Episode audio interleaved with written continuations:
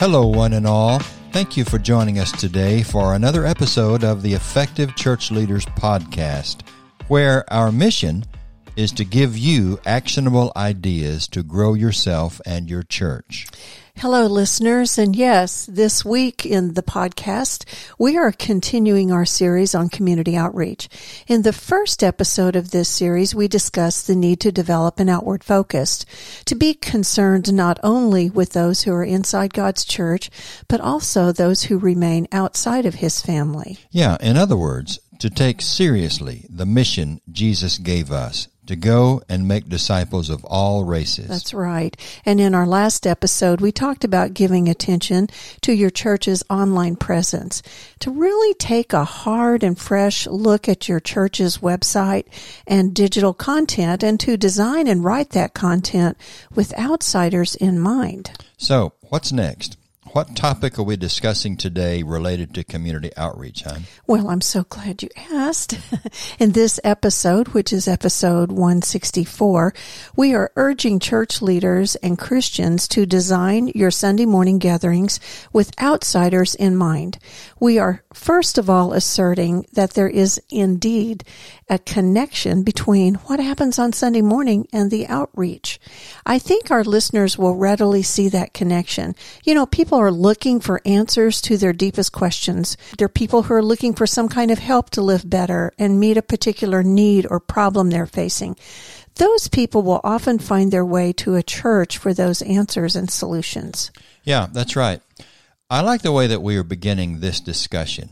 If a church wants to reach outsiders and help those outsiders come to know Jesus, I think it is fairly obvious that one of the ways to do that is through the Sunday morning assembly.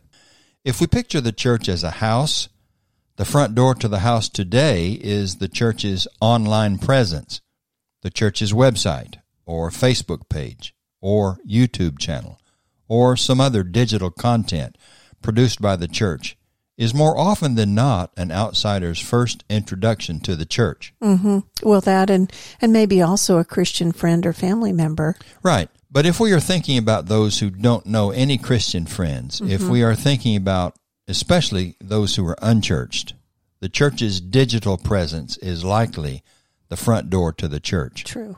But I'm going to say that the living room of that house is the Sunday morning assembly. Or maybe the entryway leading to the living room. Okay, right. And then where's the kitchen? It's it's uh, close by. Okay, uh, take it from me. It's close by. No, really, I love this metaphor. I think it's very descriptive. Well, what we're trying to say here is that people who come to know Jesus through a church family will see the church's Sunday morning assembly as very important mm-hmm. to their journey to Jesus. Attending that Sunday morning gathering will very likely be one of their first steps to becoming a follower of Jesus and part of a church. Right, yes. So churches that want to increase their community outreach will want to give attention to their Sunday morning gatherings for sure. And I do believe that before we offer some suggestions for the Sunday morning gatherings that attract outsiders, we should answer a question that, you know, some of our listeners may be thinking about right now. And I, I'm going back to the title of this particular episode, which is Design Your Sunday Morning Gatherings with Outsiders in Mind. The question is this Is it legitimate to design the Sunday morning assembly for outsiders? Is that assembly primarily for those inside the church? Those who have already decided to follow Jesus? Which one is it? Yeah, I think that's a good question. And I think the short answer to your question is that the Sunday morning assembly should be designed with both insiders mm-hmm. and outsiders in mind. I agree. If we go to the scriptures to inform us on these matters, and we always should, shouldn't we? Mm-hmm. Always. We could go to 1 Corinthians 14 and there, Paul instructs the Corinthians that their assemblies should build up one another. What happens in their assembly should build up the church. And he repeats this several times in chapter 14. However, he also states that the church should be mindful of outsiders in their assemblies. He writes that the outsider should be able to say amen to what is prayed and sung verses 15 and 16. Yes, and he also writes that he doesn't want outsiders or unbelievers to enter a Christian assembly and conclude, well, these people are just out of their mind. That's from verse 23. Rather, he writes that the goal is for the unbeliever to bow down before God and worship him and declare, God is really in this place. And that's verse 25. So Paul urges the Corinthians to do things in the assembly that will benefit both Christians and unbelievers. Yes, both. And what we said earlier has a bearing too, I think. If attending a Sunday morning assembly is one of the very first steps an outsider takes, to learning more about Jesus and coming to know Him, then it's just common sense that those who design the assembly should keep outsiders in mind. That's right. And this leads us to our first general suggestion on this topic, and that is examine every single aspect of the Sunday morning service through the eyes of a visitor or guest. And what we mean here is walk through the entire service from driving up to the parking lot through leaving the worship center and going home. Do all of that through the eyes of a visitor. Ask, how might a visitor feel as they approach the building?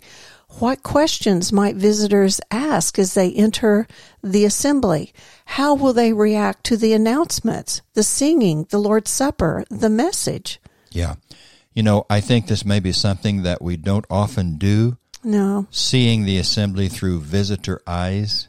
Mm-hmm. I think we tend to do what we have customarily done, and often even without asking why we do what we do. So I really believe there is value in this suggestion, honey. Mm-hmm. I think it's very, very important. And you're right, we get stuck in our comfort zone and we don't think what it might look like to go to church there if you've never walked in those front doors. Right. True. Yeah. And here's a second suggestion, listeners, and it is address concerns a first time visitor might have even before they visit the assembly. And I think mm-hmm. that's important to consider too. Of course, the place to address these concerns would be online. For example, some might wonder about attire. How are they expected to dress? Some might wonder how long the worship service will be. And by the way, if you announce on that website that the worship service will last no more than an hour, it's really important it doesn't go longer than an hour. Others might wonder if there will be a separate Bible hour for their kids, you know, while the adults are listening to the message. Young parents might be wondering if there's an attended nursery that's safe and attended by qualified people. Yes. In other words, you are saying, let visitors know what to expect when they come. Mm-hmm. And regarding attire, you might say something like this on your website Come as you are. I have read of a church that has an extremely visitor friendly website, and notably is a what to expect section addressing the concerns a first timer might have. Marcy, one of their members, wrote it and includes her picture on the website, saying that her face may be the first one visitors see as she will be standing at one of the entrances to the building. In that website section, she talks about parking and the building, what the church offers and doesn't offer, and invites visitors to come as you are. That is cool. I have not seen that. I love that suggestion. And may I say something else about dress? You know, casual attire is what an unchurched visitor would likely wear, right? I mean, just go to the store. There's not, there's what may be something you wear to work, but mostly it's casual attire. What is sold, that's what most people have. And if that is the case, church members should keep that in mind, don't you think? I do. I mean, mm-hmm. you want visitors to feel comfortable with what they're wearing. In fact, you want them to feel comfortable coming to church, which for most of them, I, I mean, it's going to feel like it's a strange place and that they're not sure that they should be doing this. So you want to do what you can do to take the edge off of any apprehension or any awkwardness. And you want to make attending less intimidating for the sake of guests. And sometimes that's got to start with what you're wearing. I agree. I agree. Okay. Okay. Here's a third suggestion. Open parking spaces near the door and mark them for guests. Mm-hmm. Guests now, they may not want to park there if they think it makes them look conspicuous, but some will. And even if they don't, when visitors see those reserved spots, at least they will know that you have considered them and that you are expecting. You are, in fact, expecting guests. Mm-hmm. And that guests have some priority. Right. Because you put it right up there in the front. And I, I'm sure many churches are already doing this, but we wanted to you know, we really want to give that as a suggestion because it's important. And a fourth suggestion is to have outgoing, friendly greeters at the entrance. And this is a big one. I'll say. Right from the start, you want guests to know that they're welcome and that you are glad that they came. This is so important. Actually, it's important for everyone to welcome visitors and show friendliness, but you can't count on everybody in the church to make sure that that happens. So you really want greeters people there at the door to show sincere appreciation that they came. Well, you're right. Not everyone is friendly to guests, and it's it's sad but true. I don't know how many churches we have visited that were cold and unfriendly. Uh, we could tell stories. Yeah. Uh, they seemed to send the message that they really didn't care if we were there or not. But surely those who greet visitors at the door need to be friendly and welcoming, even if others in the church are not. Mm-hmm. Mm-hmm. And that recommendation is, it's fairly obvious, but it is so important for us to be friendly and welcoming toward our guests. It doesn't mean you have to attack them and interrogate them. It means that you notice them and you greet them and you tell them you're glad they came and you offer to help and you smile and you just, you're warm and friendly to where you create a context where people are, feel comfortable to say, you know, to ask a question because people aren't going to come back if they don't think anybody noticed or cared that they're there. Correct. I mean, that's just the way it goes. Well, here's another suggestion that may not be as obvious as the last one, and that is guide people to where they need to go and help them find their way around the facility. With this suggestion, we're once again encouraging churches to make it as easy as possible for visitors to come and engage the service and just consider the things a first time guest doesn't know. Things like well, where is the auditorium and how do I get there? And an all important one is where are the restrooms? And if I'm bringing children, I want to know where they go and if it's safe. And I also want to know if there's a nursery and if it's attended by qualified people, etc., etc., etc. I guess that what we're recommending here is that churches take a look at their signage in and out of the building.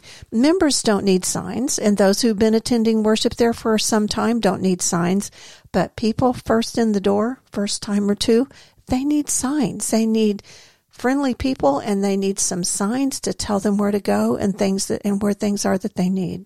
Yeah, and I think we could probably say here uh, too that when you go into a church building that doesn't have signs telling people where to go and directing them to the right spot, you're probably looking at a church that doesn't expect visitors, may not want them necessarily, right. but certainly doesn't right. expect to have them, or they just haven't thought that visitors won't know where to go. So I like your idea about mm-hmm. giving signage in a building. Isn't that interesting what it communicates when you just don't have a sign? Yeah. Mm-hmm. It's like, don't care if you're really here and you're on your own, Myrtle, to find yeah. the bathrooms. So, yes. Okay, here's our sixth suggestion. Make it easy for visitors to follow the service and engage in worship. Mm-hmm. Now, this might mean that you give each guest a printed worship order at the door or you might let visitors know what is coming next by putting it up on a screen. It might mean that you put the words and possibly the music of the songs you sing on a screen instead of suggesting everyone turn to number 320 in the hymn book, for example. Some people might wonder, what's a hymn book and how can I find number 320? Right. You know, we do have a church language, don't we, that we mm-hmm. have learned over the years that first time guests may not understand at all. You know, that's that's interesting. Just some Sunday morning to listen to the words that are used and think about it uh, like the person you sit by at work would hear those words. We use a lot of words that make no sense to other people who don't know the Lord yet. Okay, our seventh suggestion is also an important one, and we should probably huh, devote an entire podcast to this suggestion, and it is do what you can to design a compelling worship experience. You know, I think the truth is is that church attendance is on the decline in many churches. We know that it is, and more and more members are staying home, and that is certainly true for the unchurched. Recently, Carey Nieuwhof wrote a blog post about this trend. He wrote that what he considered the problem is about this decline in attendance the problem is indifference. As our culture has become much, much more post Christian, and as social media and apps and YouTube's channels have given people more options that, than ever for spiritual growth, you know, I think people have just grown more indifferent to in person attendance. Yeah, you know, I read that blog post and I think he may be onto something here. Indifference. It may be the scourge of our day. Mm-hmm. And of course, indifference. It's it's defined as a lack of interest, a, a lack of concern or sympathy or importance. And you know, it's not that people hate church. It's not that they are hostile to church. It's just that there is no surge of strong emotions when they think about church. Mm-hmm. It's just no longer important to go to church. It's like, do you want to go to the grocery store? Oh, it's raining. Let's not. Yeah type thing. And, and I know this is discouraging to church leaders, but what decline in church attendance may also be telling us is that people just don't see value in going to church anymore. You become indifferent to things when you no longer see value in them. For many people, going to church, it's just not significant enough for them to carve out time for it anymore. Uh, that I think that's right. I think that's right on target. And so what we're saying here is that there just must be value in going to church for mm-hmm. people to go. Now, this is true for followers of Jesus, yes, but it's doubly true for outsiders. We've got to show the value. We can't expect them to already right, know it. Right. Yeah. So, church leaders, let's ask some questions. What can you do to make your singing more compelling, for example? What can you do to improve your song service? Will you sing to pre recorded music? Or will you mic the worshipers somehow to improve the sound? Or will you use a praise team, either seated and mic'd on the front row or throughout the auditorium or standing on the stage? Or will you invest in training your worship leaders? Mm-hmm. Just ask, how would a guest feel or react when he heard our congregational singing? Mm-hmm. Uh, is it compelling? Is it moving? Is it inspirational? I think those questions need to be asked of our worship service in general. Mm-hmm. Absolutely. Um, this is this is an essential one, very very important. And let let me add a related suggestion here before we move on, and that is that church leaders make it a point to excel in exuberance in their worship services. This especially applies to singing in our assemblies. I think in too many churches, the singing is just, well, it's deader than a doorknob. I mean, or a doornail. Or a doornail. There is no, there is no apparent joy in it. There's no enthusiasm. There's no exuberance. There's no celebratory spirit. There's no joy. I said joy twice because it just doesn't seem to be there. And this must surely be a part of worship that many churches need to improve upon. We yeah. just got to do better with that. I think so too. And and, and back to back to this idea of a compelling worship experience. Uh, not only should we ask how can we improve our singing, actually we should ask that question of every section of our worship. Yes you know, including announcements and prayers and Lord's Supper and so forth. But but we might also ask, okay, what might this look like for the preacher and his message? I only want to say just here, as time is drawing short for us, that preachers too need to put themselves in the shoes of a guest as mm-hmm. they prepare and deliver their messages. And this would affect sermon content and it would affect how those messages are delivered it would affect things we say and things that we don't say. Mm-hmm. And I think your suggestion to excel in exuberance would apply here too. Mm-hmm. I think some of the things that we've already said could be wrapped up in this. Some of our church language, some of the lingo, some of the terminology is no longer even a part of common day vernacular and really needs to be culled out of a lot of sermon messages so that people that are new understand it. Well, that and messages need to be life relevant. Yes. I mean, they certainly need to be biblical, mm-hmm. but they need to be life relevant. They need they need to show listeners that what is being said, the message of the gospel, the message of Scripture, is helpful to life. It matters. Yeah, it matters. Matters. Yes. Yes. And more and more, some of our younger folks, we know this from research too, they're spiritual and they're looking for answers and they're going to find some and we want them to find them in context where Jesus is talked about. Sure. And where it makes a difference and where it connects with them. And sometimes the language that we use or the way things are presented really need to be adjusted for the people that are there to hear it. And application is very important. Absolutely. And you know what you said earlier uh, that we ought to devote an entire podcast series to having a compelling worship assembly would Mm-hmm. Apply here too. We probably need to have a podcast series or two on on preaching Mm-hmm. uh, and messages that would help listeners. But Right. we'll save that for another day. Well, let's offer one more suggestion before we close this episode. And this suggestion is instruct guests on what they might do to take their next steps. For example, make a QR code available for them to scan if they want more information about the church, or ask them to text the word new to a number on the screen if they want someone to know that they visited that Sunday, or ask them to go by the information booth or welcome center on their way out the door to get more information. Um, if someone comes and says, you know, I might have some interest there, give them a way to find out. Yeah. And I think it's important too to mention that, that you want to let guests make the first move.